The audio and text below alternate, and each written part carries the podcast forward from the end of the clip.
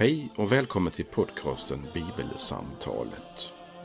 I den här podden ska vi försöka göra det som titeln utlovar, nämligen samtala om texter från Bibeln. Vår tanke är att varje vecka dela ett samtal om den text från något av evangelierna i Nya Testamentet som är särskilt aktuell den kommande söndagen. Fokus är just samtalet. Kanske kan det inspirera fler till att samtala om bibeltexter. Välkommen att vara med i samtalet på något sätt. Vi som gör den här podden det är Fredrik Borglin, kommunister i Istorps pastorat och Karl Magnus Adrian, präst bland annat tidigare i just Istorps pastorat. Välkommen att vara med. Idag är samtalet kring texter på andra söndagen i fastan med rubriken Den kämpande tron. Och vi stannar ju vid evangelietexten nästan alltid och ibland så hoppar vi till någon annan text men idag är det väl, tror jag, där vi, vi landar. Vi får se. Mm. Det är från Matteus 15 från vers 21 och den texten läser jag. Från Genesaret drog sig Jesus undan till området kring Tyros och Sidon. En kananeisk kvinna från dessa trakter mötte honom och ropade Herre, Davids son, förbarma dig över mig. Min dotter plågas svårt av en demon. Han gav henne inget svar. Då gick hans lärjungar fram och bad honom Säg åt henne att ge sig iväg. Hon går ju bakom oss och ropar. Han svarade Jag har inte blivit sänd till andra än de förlorade fåren av Israels folk. Men hon kom och föll ner för honom och sa Herre, hjälp mig. Han svarade det är inte rätt att ta brödet från barnen och kasta det åt hundarna. Nej, herre, sa hon, men hundarna äter ju smulorna som faller från deras herras bord. Då sa Jesus till henne, kvinna, din tro är stark. Det ska bli som du vill. Och från den stunden var hennes dotter frisk. Så lyder det heliga evangeliet. Lovad vare du, Kristus. Jag ska fråga direkt, min vän mittemot. Mm. Tänker du sätta in den här texten i ett sammanhang? Jag tänkte det. Ja, bra. Då tar inte jag det. Nej, det, det är bra. Eller du kan, får säkert anledning att komplettera för det är mycket nej, kort, nej, nej, nej. Jag ska bara säga så här kort att eh, vi har ju i hela det gamla testamentet, som vi kallar det, det texter och berättelser som jag vågar säga till 99 procent handlar om Guds folket Israel och området i Kanaan, ungefär. Vi har visserligen text om i Egypten och när de var i Haran och sådär också. Men allt utspelar sig med det judiska folket. Och det finns eh, med, ska vi säga, med ett undantag, ingen mission som bedrivs utanför Israel. Det är väl så, Fredrik? Det är bara Jona som är mm. i Nineve. Just det. det vill säga, det är en väldig tydlighet att det handlar om ett uppdrag inom folket Israel. Mm. Alltså det hebreiska folket, det judiska folket. Eh, Abrahams eftersläkt. Eh, mm. Så kan man säga. Absolut. Eh, och det betyder ju för oss att vi behöver inte alls ha något, det är inget normerande för, för oss i, i detta. Det är bara en information mm. att i Guds sätt att uppenbara sig här på jorden mm. så har han från början, efter skapelse och det som händer där i Bibelns början, de dunkla första elva kapitlerna. Dunkel menar jag att vi kan inte göra någon tidsaxel precis och sådär. Vi kan inte hitta, hitta exakta platser heller. Men från och med Abraham, Första Mosebok kapitel 12, så är vi på väldigt säker historisk mark på ett annat sätt än tidigare. Mm. Jag vet inte om du håller med om den inledningen? Det är jag nog benägen att göra. Ungefär, mm. ja. Eh, det vill säga, därifrån så är det ju Guds eget folk Israel. Och den här tanken med Guds folk, den förstärks under ökenvandringen med Mose, alltså 12-13 före Kristus. Mm. När det, det, finns en text där, som säger, där Gud säger det, detta är min son som jag har fört ut ur Egypten. Mm. Alltså han kallas för, för barn till, till Gud, alltså Guds eget folk. Varför berättar jag detta? Mm. Jo, i Nya Testamentet med Jesus finns det heller ingen mission under Jesu tid. Det är först efter himmelsfärden, på mm. pingstdagen, som missionen börjar i andra folk och andra länder mm. utanför det vi kallar för Kanaan, Israel idag. Mm.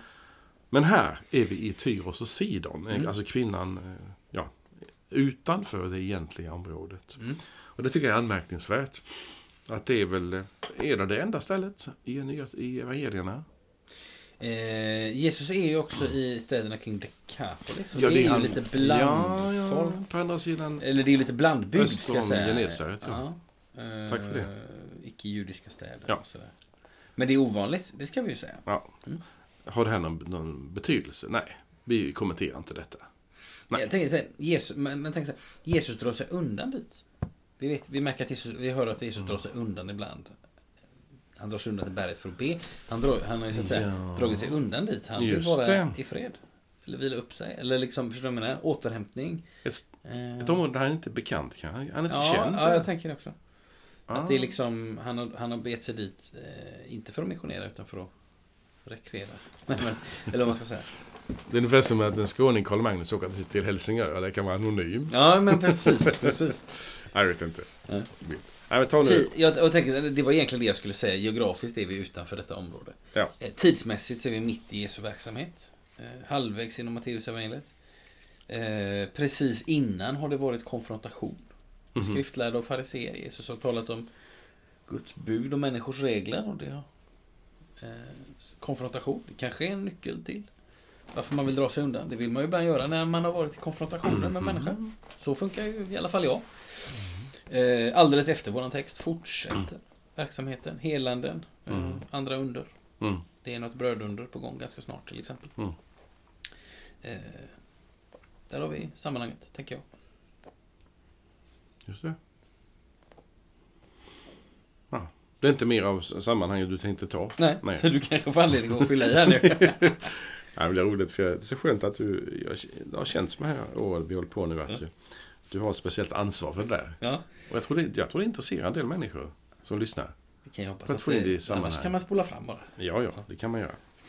Nu ska jag gå in på texten då. Mm. Genesaret Mm. var han och han Mm. drar sig nu mot Tyros och Sidon. Mm. Och det är västerut, eller nordväst va? Ut mot, Just det. Ut mot kusten där. Libanon. En kananeisk kvinna, alltså mm. icke-jude. Mm. Det är också i sammanhanget intressant. Inte som normerande för oss, utan det- på den tiden. Det är en annan människa. Det är alltså en som inte är, är bekväm med allt judiskt kanske. Eller som inte allt judiskt är bekvämt med henne. Kanske man ska, ska säga. Mm. Och så kommer hon och ropar. Återigen, förbarma dig över oss. Mm. Det pratade vi om några gånger sedan. Ja, Du tog det på latin. Eh, nej, Ja, grekiska. eller grekiska menar jag. Kyrie eleison. Kyrie eleison, Ja. Kristi eleison. Det vill säga Herre förbarma dig. Som är en vanlig bön i, i kristenheten. Och så vill hon ha hjälp för, plåga, för dottern plågas av en demon. Eh, om detta vet vi inte så mycket ju. Eh, alltså, ibland så finns det ju någon berättelse om eh, demonerna, hur de, vad de gör och vad de åstadkommer. Mm. Men här är det inte intressant att kommentera det, Mm. tycker jag för min del. Eller har du någon utläggning om demoner i din tanke idag? Inte sådär. Jag tänker att vi ibland i, i, alltså i vissa kristna kontexter i Sverige så har vi inte så nära till att tala om detta. Nej.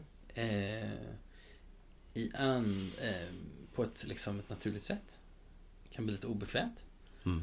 Eh, jag tror, det är min känsla, att eh, kristna i andra sammanhang än Svenska kyrkan och kristna i andra länder har, har närmare till detta ibland. Mm, För att man har, lever i en annan man lever, också, man lever i en annan kontext, en annan kultur, också på ett andligt plan. Mm. Med eh, andra typer av religiös verksamhet Ja. i sig. Än vad vi gör. Ja.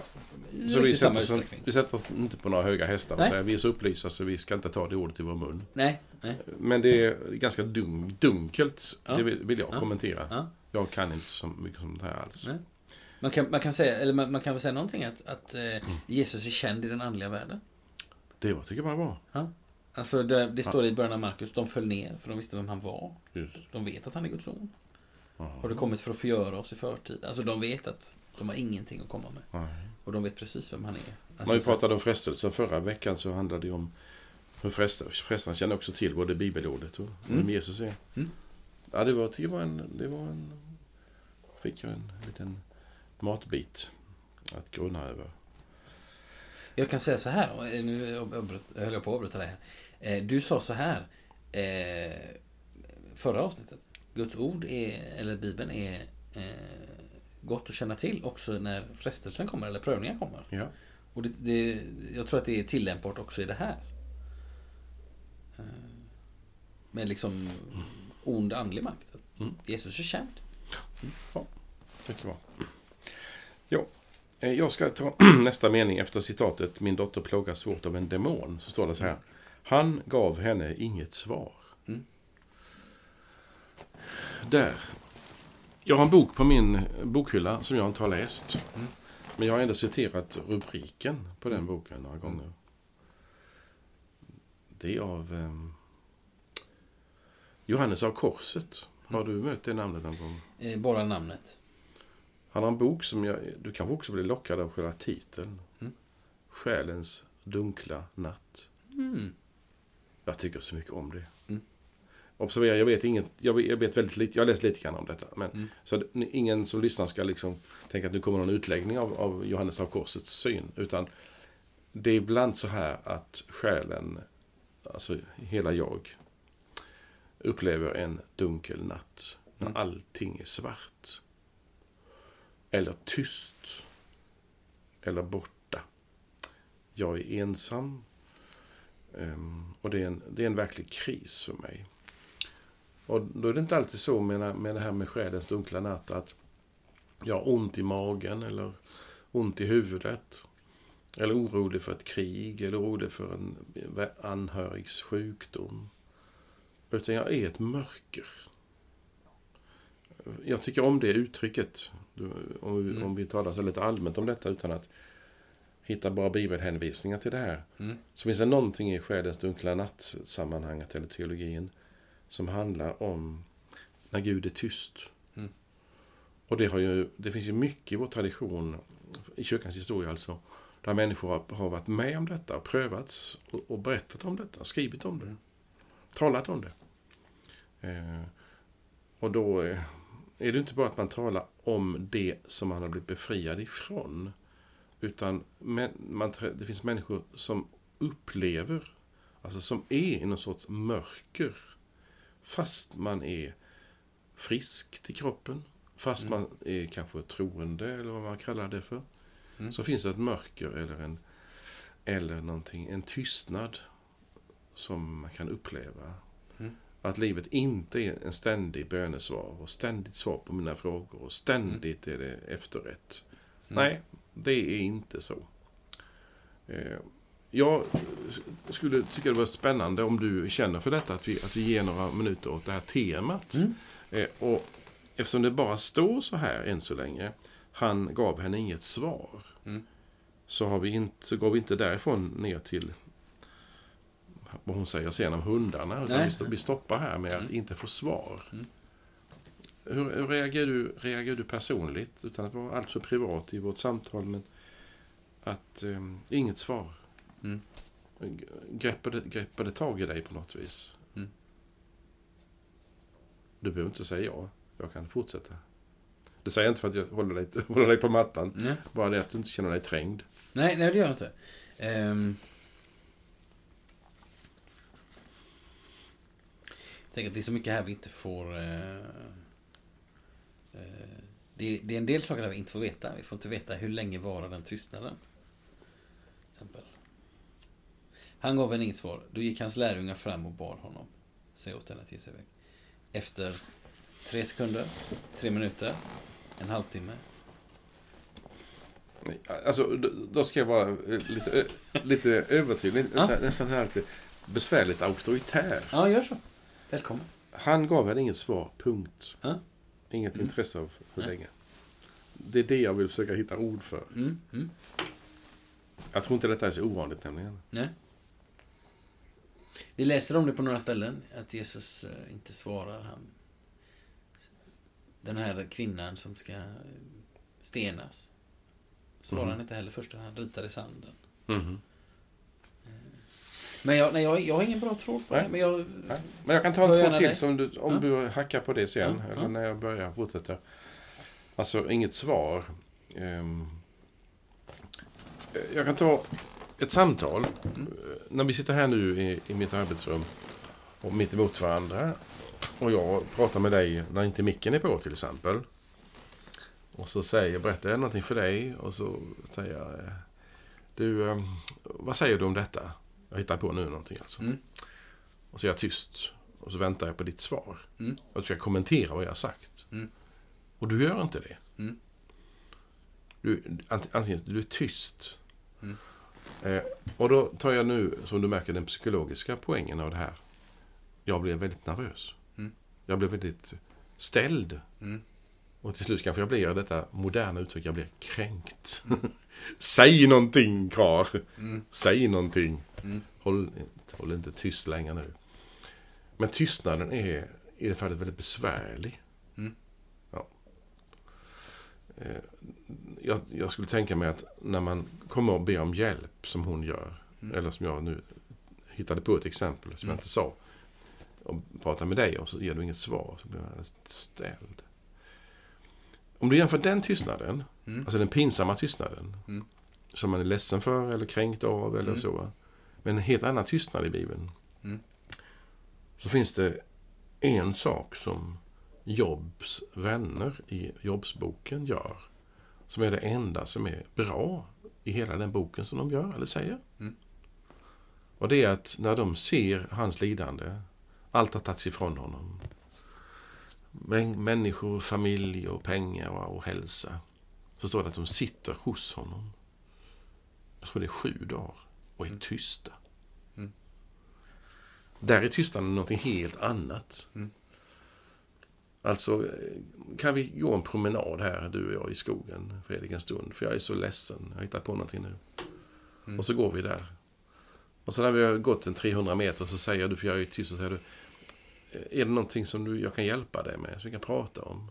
Då säger jag Nej men Fredrik, kan vi inte gå här en timme? Och jag är tacksam om du håller tyst. Mm. Då vill jag ha någon hos mig, men säg inte för mycket, för jag vill vara tyst. Mm. Alltså att dela tystnaden, det är en helt annan tystnad som är intressant, spännande. Den kan till och med vara kreativ. Men man kan också bli väldigt nervös ju. Mm. Och den här tystnaden här, Mm. det är ju inte den tystnaden. Utan när hon utlåter sig, lämnar över liksom hela förhållandet hemma. Det är ju det är en oerhört besvärlig situation. Mm. Alltså det är ju hemskt. Mm. Alltså, att ha ett barn som är sjukt. Du har ju inte barn själv, men du kan säkert förstå det nästan lika bra. Det finns inget som är värre när barnen är små och de är sjuka. Mm. Eller, alltså det, det, det håller på att hända någonting. Jag har varit med om ett barn som nästan tagits ifrån oss. Mm. Alltså det är fruktansvärt. Mm. Och så säger jag, Herre förbarma dig. Och så är han tyst. Mm. Usch, vad hemskt det är. Mm. Ja. Ja. Det, är också, det är också skillnad mellan det här, alltså inte bara i situation, när vi kommer till tystnad, vad är det för situation vi tystar? Utan det handlar också, tycker jag, om relation. Alltså, eh, jag tror att vi skulle kunna sitta här, du och jag, om vi tänker, vi ska sitta här, du och jag, och vara tysta en stund. Vi säger att vi sitter och fikar i din Mm. trädgård här utanför, nu är det lite snöigt, men eh, om några månader Mm. så sitter vi och pratar och så blir det tyst. Mm. Då hade i alla fall inte jag känt, åh nu måste jag, måste jag samtalet måste hållas igång här för att det blir den här jobbiga tystnaden. Jag känner, det var skönt att vara tyst. Jag har inte Mm. pratat om något särskilt laddat eller... Nej, men det klarar vi av ju. Ja, medan om jag, om jag var här första gången, Mm. då skulle jag tycka det var jobbigt. Mm, absolut. Eh, nej, Jag känner inte att jag ska svara, går i svaromål särskilt mycket på det du säger nu, men, men, Men, men, men vi, kan, jag, jag uppskattar dina, Ja, dina tankar. vi kan hålla det där vid liv. Ja. För jag tror att mm, den, den som lyssnar på det här kan själv brodera ut i tankarna och fantasin här. Det, Det, tror jag räcker ju. absolut. Ja. Jag vill bara notera att ibland är det gott att få ha den meningen där, där vi inte har en fortsättning. Nej. Ehm, utan det är en tystnad som inte bryts av, av Jesus själv. Mm. Utan det står att Jesus, då gick lärjungarna fram till honom och sa Jesus, hör du inte att hon ropar på dig? Mm. Kom nu. Eh, och så svarade han avvisande. Först var han tyst och sen är han avvisande. Mm. Jag har inte blivit sänd till andra än till de förlorade fåren av Israels folk. Mm. Hon tillhör ju inte dem. Alltså, hon ber om hjälp. Krissituation. Han är tyst. Mm. Lärjungarna tycker det är pinsamt. Eller oartigt. Mm. Och säger Hallå Jesus, du måste ju ta, prata med henne nu. Mm. Så säger han, nej. Nu är det inte bara en tystnad, utan det är ett avståndstagande. Mm. Alltså han skulle kunna tala till henne, men gör det inte. Mm. Han är tyst. Så det är, det är en tvåfaldigt eh, nej till Mm. henne. Det här skulle kunna föranleda en debattartikel i Dagens Nyheter. Mm. Eller hur? Mm. Hur en, en högt uppsatt person behandlar en kvinna. Mm. Fruktansvärt. Mm. Har ni sett och hört? Alltså det är världens grej. Det, det är det verkligen så. Mm. Ja. Och, och då är det lärjungarna som liksom får hjälpa honom på traven. Säg någonting. Och då undrar jag, är det verkligen så att Jesus inte vill möta henne? Eller vad är det som gör detta? Jag ska faktiskt svara själv först, men Mm. se om du reagerar. Mm. För att I den här berättelsen så här långt tycker jag det finns några saker där vi, som jag tyckte du sa det nyss också, måste erkänna, vi vet inte varför. Mm. Vi, kan inte, vi kan spekulera med rätta, vi, kan, vi har rätt att tänka och fantisera, Mm. men vi vet inte varför. Och det här säger jag därför att när, vi, när jag började med här min lilla utläggning om att Jesus är tyst, alltså själens dunkla natt och allt det där, Mm. Så är inte frågan så här, så är inte så att Gud, varför händer det mig Mm. att du är tyst? För då viskar en klok kommunist i örat på mig, Karl Magnus, det kommer du inte få reda på. Mm. Gud berättar inte det för dig. Varför? Det möter oss ständigt både i bibeltexter och i verkliga livet. Mm. Alltså vi vill ha förklaringar till varför Mm. han är tyst. Varför lidandet? Varför svårigheterna? Mm. Och så svarar han med tystnad. Alltså, det tänker jag inte berätta.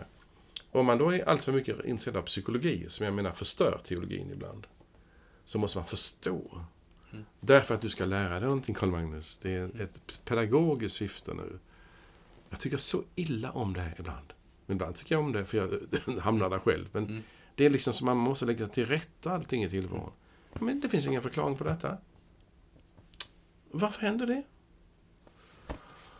Eh, och då är tystnaden det enda. Det går inte att svara på den frågan.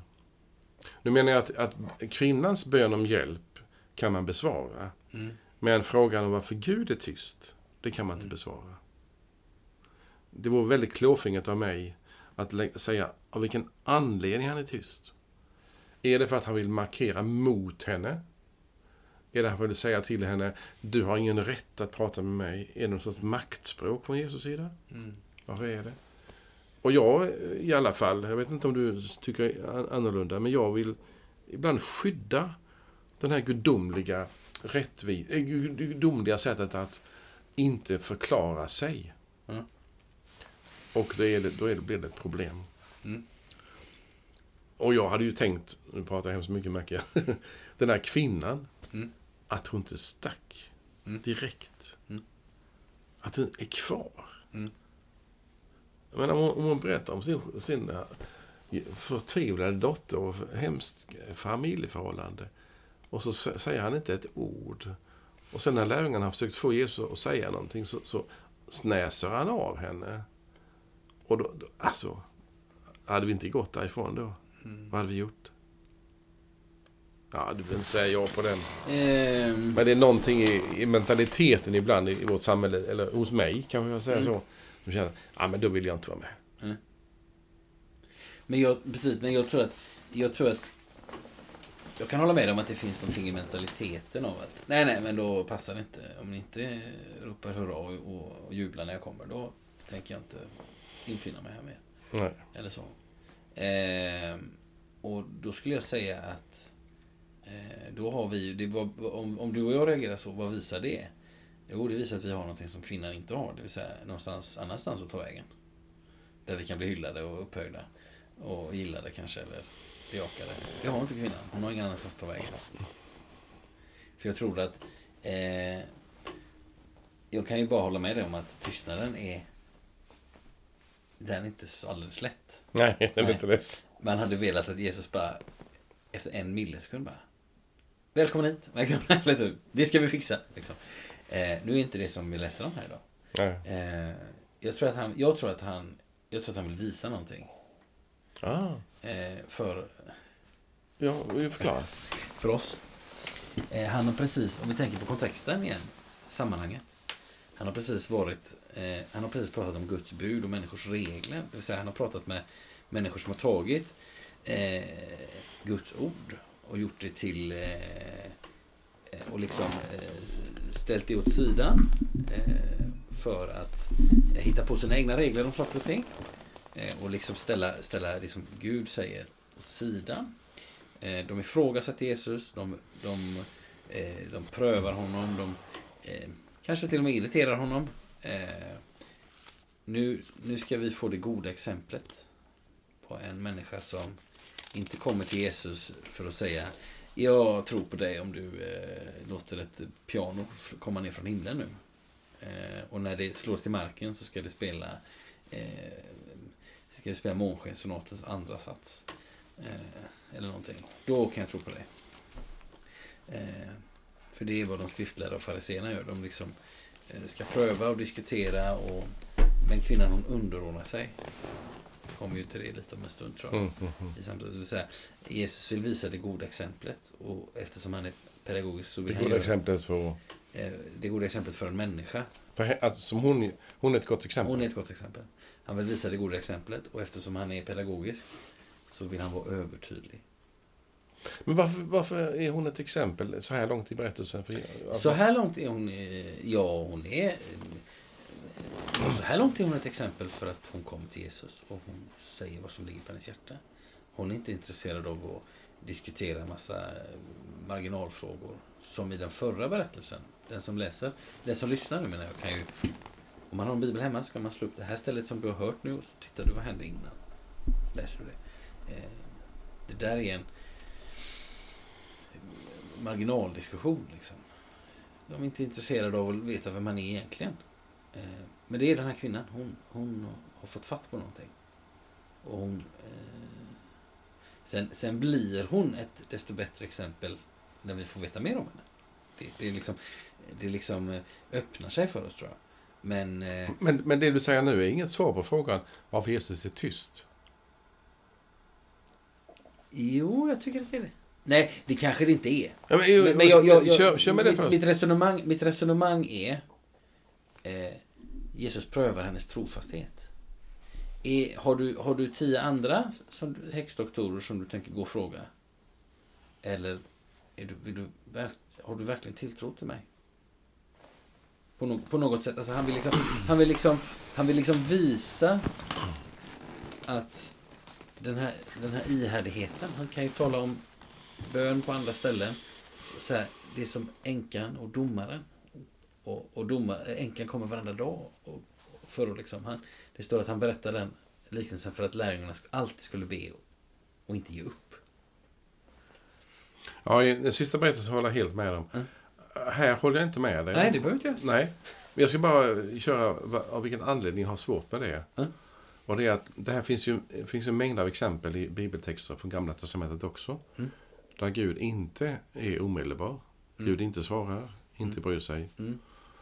Och ibland så finns det en, liksom en förklaringsmodell i vissa texter. Mm. Som när du berättade om eh, änkan och domaren nyss. Mm.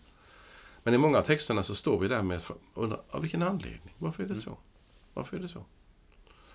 Eh, och, och, det jag vill komma åt, som jag inte uppskattar, men jag kan, ha, jag kan gärna få lyssna på andra uppfattningar än det.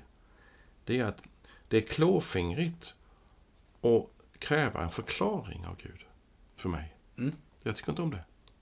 Nej, men det är det. För jag tycker Gud är suverän. Mm. Men finns det ett motiv, då, då, skulle jag bli, då blir jag bara galen. Alltså, då, då är det irriterande på ett helt annat sätt. Mm. Men tystnaden talar om Guds alltså mysteriet, hemligheterna. Det som är fördolt för mig. Mm. Massa saker man inte får veta. Kanske väldigt bra. Mm. Men är jag för nyfiken så kommer jag fel, menar jag. Min nyfikenhet kommer att leda mig alldeles i återvändsgränd med de här frågorna. Mm. För det här är en fråga om hur, hur, jag ska hur jag förklara Guds annorlunda sätt att verka mm. i hela Bibeln. Mm. Förstår du mig? Ja, kanske. Jag, jag, tror så här, jag kan hålla med om att det är klåfingrigt att, att försöka lägga på allt för mycket förklaringar. Eh, och det är klart att eh, bakom den här om vi får säga så, lite ödesdigra meningen. Eh, han gav henne inget svar. Ja. så, så kan vi bara konstatera vi har ingen aning om varför det är så. Det är mysteriet. Sen kan man fundera på vad kan vi ta till oss? Ja, men du, du, du, du släppte ju inte, du sa ju inte det. Utan du sa att det finns ett sammanhang där den tystnaden är en förklaring, har en förklaring i följande kolon. Han vill pröva henne. Du har ju förklarat den meningen. Ja, Det var okej. det ja, som det, jag det inte- var ett försök till... Ja, men, ja, men jag säger inte att Nej. du måste svälja det jag säger. Nej. Men jag vill bara säga att här står väl våra uppfattningar mot varandra. Mm, det är de i så fall. Ja. Mm. För när du tar berättelsen om änkan som är väldigt ihärdig mot den här domaren som sover gott med sina barn i sängkammaren. Mm. Och så står det med Jesus, du, du sa ju, svensk moral där att, att vi inte ska ge upp i våra bön, utan om Mm. Gud är tyst ska vi fortsätta bedja. Mm. Ja. Och det är ju den texten ett exempel på. Mm. Hon fortsätter ju och ber. Mm. Så det är inte det som är problemet för mig. Utan det är kruxet att om jag tar domartexten, domaren och änkan. Mm.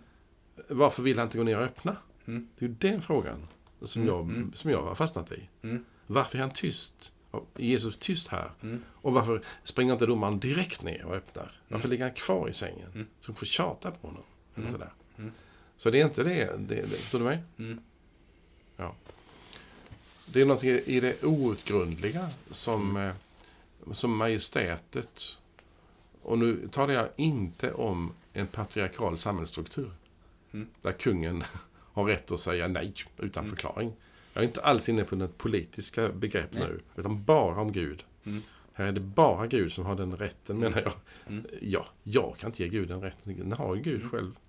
Det finns ju eh, miljarder frågor om vår tillvaro som inte besvaras. Mm. Och jag kan inte säga varför. Det är så. Mm. Jag, får, jag tränger inte in i detta. Jag tänker ibland så i eh, alla möjliga sammanhang kanske, eller en del sammanhang. Eh, så när vi talar om bön eh, så, så handlar det om att vi, vi ber om saker. Eh, Gud svarar. Och det, det ligger ju i sakens natur att det är något av vad bönen är. Vi ber och Gud svarar. Men eh, eh, vi, har inte kommit till, vi har inte kommit till vägs ände med bö, vad, vad bönens syfte är. Om det är någon slags transaktioner som sker. Utan syftet med bön är ju också att vi ska be. Ja, relation. Eller? Relationen ja, med, det absolut. vill säga Ja. eh, Jesus säger be och ni ska få. Mm. Eh, det betyder inte att vi ska få som är det enda syftet. Mm. Syftet är också att vi ska vara nära honom. Just det. Alltså det vill säga ropandet. Eh, nu menar inte jag att det, nu, nu ska min, min ångest bli en andlig övning här. Det är ju Mm. inte det jag säger. Eller jag, Nej, jag nej. vill inte att det uppfattas så i alla fall. Nej, jag förstår vad du Eh, menar. eh, det. Eh, men, men liksom att vi... Eh, jag, får vara, jag får vara nära. Mm. Eh, vi förstår att kvinnan här i texten är prövad, plågad, desperat. Liksom, alltså, Mm. Hon är angelägen. Hon, Mm. Och vi ser ju, om en, kanske om vi kommer vidare i texten, vi vet inte. Men vi kommer vidare ser vi att det, hon är verkligen angelägen. Eh, Ja, men och det- ehm, eh, eh, liksom... Och jag tänker att men det, det, är någonting, det är någonting problematiskt med att Jesus inte svarar till en början. Eh, men kan, kan det vara så? Eh, men då, eller man säger så här. Då förutsätter vi ju att kvinnan omedelbart vill ha ett svar. Ja. Alltså jag, jag, men, jag tycker att det som är för mig den stora hemligheten här. Det är ju A. Inte att förklara tystnaden. Nej. Utan det är att hon är angelägen och vet till vem hon ska gå. Och eh, det finns en väldigt eh, rolig berättelse från en god vän, tidigare god vän. Ja, vi, vi är inte ovänner, men vi umgicks inte, vi umgick, har inte umgåtts på 30 år. Eh, Han, han skrev en liten skrift. Jag skulle vilja läsa den till, men jag får ta det ur minnet. Så här. Eh, pappa och eh, pojken eller flickan är hemma ensamma i helgen. Mm. Och redan på onsdag så säger sonen, vi kan sätta en son för enkelhetens skull, för jag är son. Mm. Eh, pappa, på fredag när vi är själva hemma så kan vi väl ta en Coca-Cola och chips vid tvn? Mm. Ja, visst, säger pappa. Och så är det fredag morgon. Pojken eh, ska väl gå i skolan, kanske börja skolan säger vi. Och så säger han, pappa, glöm inte nu, när vi är hemma, hemma ikväll. Pizza, eller eh, Coca-Cola och lite chips vid tvn. Ja, visst, säger pappa, vad kul du ska ha. Och så jobbar pappa häcken av sig på eftermiddagen och kommer hem och har glömt köpa Coca-Cola och chips. Mm. Och då skriver den här tidigare, eller bekanten till mig så här. Då säger pojken så här. O käre pappa. Jag förstår att du har väldigt mycket att göra. Mm. Du har jobbat så och du försörjer oss och hela familjen med din, din lön. Det är så fint av dig. Så det är inga problem alls att du har glömt Coca-Cola och chips. Mm. Är du med? Så säger jag inte pojken. Nej. Utan säger, du lovade. Mm. Du skulle göra det. Och det är en lärdom som vi har ifrån mängder av samtal i Bibeln. Mm. Till exempel Moses samtal med Gud på berget. Mm. I Guldkalven. Det är inte ett stillatigande. Jaha, du verkar... Det blev inte som jag hade tänkt. Eller kvinnan. "Eh, Jesus, min dotter plågas av en stor demon. Hjälp mig. Svar, tystnad. Lärjungarna, Jesus prata nu med henne.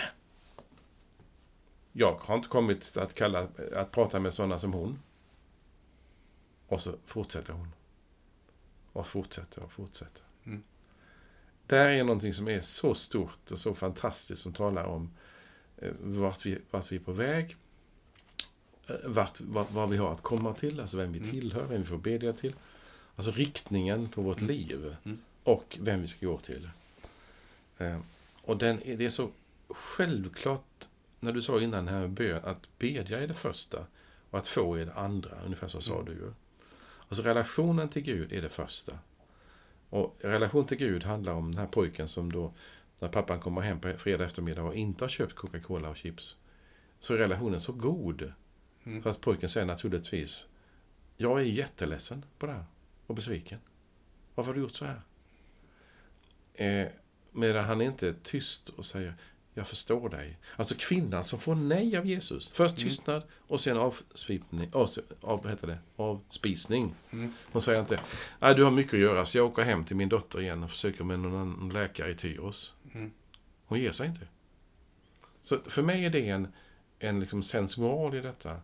Att eh, vad det än är för hinder så vet jag till vem jag ska gå. Mm. Även när han är tyst. Och om jag då först ska veta varför han är tyst, då har jag liksom missat poängen Mm. i mitt språkbruk. Jag vet Mm. inte om du vill Mm. hålla med om det. Säg det sista igen. Jag menar, om jag, om jag ber om hjälp, som jag är kvinnan ju, Mm. och så är Jesus tyst och sen så är jag avvisande. Eh, då kan jag tänka, jaha, då får det vara. Mm. Ja, men poängen är inte att kvinnan ska veta varför Jesus är tyst och varför han är avvisande. Ja. Utan problemet är min dotter som är sjuk. Mm. Alltså, vad är viktigast i livet? Ge- nu järnet där. Och låt inte allt det andra ta, ta överhanden. Mm.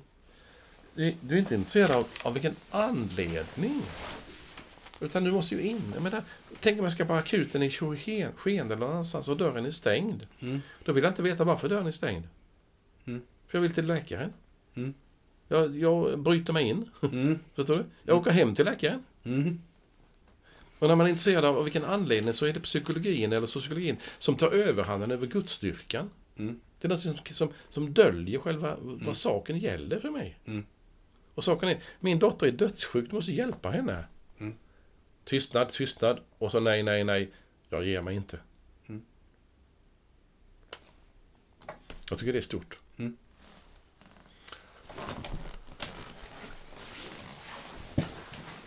Det står att kvinnan har en stor tro, Ja. säger Jesus. Eh, det vill säga, kvinnans kamp verkar ju inte bestå i att tro. Jag tror ju liksom, du nämnde förut att rubriken nu på söndag är den kämpande tron. Jag tänker att det för tankarna till tvivel, osäkerhet. ja, men. Eh, är, är min tro stark nog? Vågar jag tro? Tror jag rätt? Och så vidare. Mm. De frågorna möter vi. Eh, kvinnan har en st- en stor tro. Hur stor är den? En jättestor den. 7,8 på en, på en 8-gradig skala. Där. Nej men den, den är stor säger Jesus. Ja. Så att det, den är så stor som han säger att den är. Eh, men jag tycker det är fint eh, hon har ju också en tro som gör att hon ödmjukar sig. Mm. Det var ju det vi var inne förra veckan samtal lite det här med. Jamen. Du nämnde, vi försökte slå en liten bro. Jesus kallar henne för en hund. Och då, då kan jag säga, jag kan ju dela något från min verklighet. Jag har en jättefin hund. Ja, det har du. Ja, och, och hon är så fin. Mm. Det är inte det Jesus menar här. Att du är, du är lika söt som en åtta månaders liten falentik. eh, som heter Iris. Nej, det är det inte. Eh, utan det är liksom, det var något nedsättande. Ja, Eh, det, liksom, det var så judar talade om, eller kunde tala om icke-judar. ja men. Ehm, och vi kan också fundera på varför göra det. Det blir lite som detta med tystnaden, att ställa den frågan. Eh, hon svarar på det, men det är inte en protest. Det är väl snarare ett medgivande. Det är som om hon säger typ Jag är en hund, men... Eller ungefär Jag må vara en hund, men ditt bröd Jesus är så stort. Det kan mätta både barnen vid bordet och hundarna under bordet. Mm. Hon böjer sig, men hon böjer sig förväntansfullt. Mm. Skulle jag- skulle jag ja, säga. Ja, ja. Men är det, en, är det en övning då? När du, för en god stund sedan vi hade den här lite differentierade uppfattningar. Mm. Eh, så att jag tolkar det som att du vill... Alltså det är någonting som hon förstår. Ehm, alltså det är någonting som hon... Det, det är någonting som hon, hon upptäcker eller lär sig i det här mötet med Jesus Mm. också. Ju. Mm. Det var väl lite grann Mm. din tes och så. Mm. Eh, och från Jesus sida skulle man, skulle man kunna säga, om jag nu tolkar dig rätt, att han vill liksom pröva henne. Vill du verkligen ha hjälp av mig? Alltså, vill, du satsa på ett kort, nämligen hjälpa mig? Eller, eller är- är det någon sorts överflödsinformation? Eller, eller går du hit för att jag är en av 15 olika du testar? Eller är det mig du tror på? Mm. Alltså den typen av liksom beräknande sammanhang. Mm. Så jag kan tycka att det är, det är, för kar, det är karaktärsdanande, om jag använder detta vackra ord. Från förra avsnittet, ja. Det vill säga, eh, ho- hon har redan lärt sig att inte ge upp. Mm. Hon vill någonting. Mm. Och därför tycker jag, jag vill ge några minuter, eller någon minut åt med hennes enträgna vilja. Mm. Hon vill någonting. Mm. Eh, Jag ska ta två exempel från verkligheten. Om du går till en, om du, om du, om du är, vill bli, konvertera, bli jude. Mm. Och läser om judendom naturligtvis, och går någon skola eller sådär. Eller söker du upp en rabbin Mm. i Göteborg, för där finns en rabbin. Och så säger du att jag vill konvertera. Och enligt vissa klassiska texter så svarar rabbinen så här. Kom tillbaka om en månad. Mm. Jaha, jaså? Och stänger han dörren. Och så kommer du tillbaka om en månad, ringer på och säger du, jag vill konvertera. Då säger han, kom tillbaka om en månad. Mm. Ja, varför gör han det? Det är samma sak när du är... När du vill söka in i ett kloster. Då är du, du, du först du är postulant, du, du testar läget. Sen är du novis i ett år och en dag. Innan du avlägger löftena. Därför att klostervärlden vill, vill pröva, är det verkligen detta du vill? Mm. Det är karaktärsdanande, det är väldigt bra. Jag har en god vän som var en eminent sångerska. När vi, för länge sedan vi umgicks. Ehm, hon skulle söka upp en, en sångpedagog som var Mm. väldigt omtyckt någonstans i världen. Mm. Och ringde på, ungefär som jag sa nu när, till rabbinen. Mm. Och hon möttes av svaret att ungefär att nej, jag är inte intresserad att ta dig som elev. Åh, vad gör den här personen? Återkommer. Mm. En tid senare. Det finns någonting i detta som handlar om att livet är så viktigt och vissa frågor är så viktiga Mm. så att även om det är motstånd Mm. så tänker jag inte ge mig. Nej. Och det, är, det, det, det finns någonting i det som är, jag säger det återigen, karaktärsdanande. Alltså vill, du detta? Eh, och I det här fallet är kvinnan så, hennes kamp är så stor, hennes lidande är så stort, hennes dotter är så kär. Så hon är helt förtvivlad ju. Mm. Och Jesus är tyst och säger nej och hon fortsätter. Det spelar ingen roll vad han säger till henne. Mm. För en, om det är nedsättande eller upplyftande eller pedagogiskt upplyftande eller smickrande. Eller tvärtom. Utan hon fort, bara fortsätter. Och, och jag, skulle, jag tycker den, den sidan hos en människa är så... Jag, jag inget annat ord. Jag tycker det är, det är en fin sida. Jag, Mm. jag beundrar den Mm. sidan. Därför att det, en, det finns en äkthet här. Jag vill detta. Mm. Alltså är du intresserad så, så kostar det någonting. Mm. Vill du ha detta så kostar det dig någonting. Nej, nej, det kostar mig ingenting. Jag ska bara... Hallå? Vill du så? Mm. Får du anstränga dig. Mm. Paulus tar upp det att vi- vill man vinna segerkransen så får man minsann träna. Mm. Nej, jag vill inte träna. Jag vill bara kunna det ändå. Mm. Hallå? Det går inte. Mm. Ta någon slutkläm nu. Jag skulle vilja upp... Jag skulle vilja skicka med eh, oss frågan då, ska jag säga. Eh, hon... Kvinnan här, hon böjer sig ödmjukt. Hon går ju helt med på detta som Jesus säger. Ja, ja, jag må vara en hund. Men jag förväntar mig någonting ändå. Jag Just tror det. att ditt bröd räcker. Ja. Det vill säga, den här kombinationen av att vara ödmjuk men förväntansfull. Mm. Det tror jag är en stor bönelektion. Tack för det. Det tror jag. Underbart. Tack för det, slutordet. Vi säger till dig som har lyssnat, allt gott och må Gud välsigna dig. Mm. Och så säger vi till slut, hej då!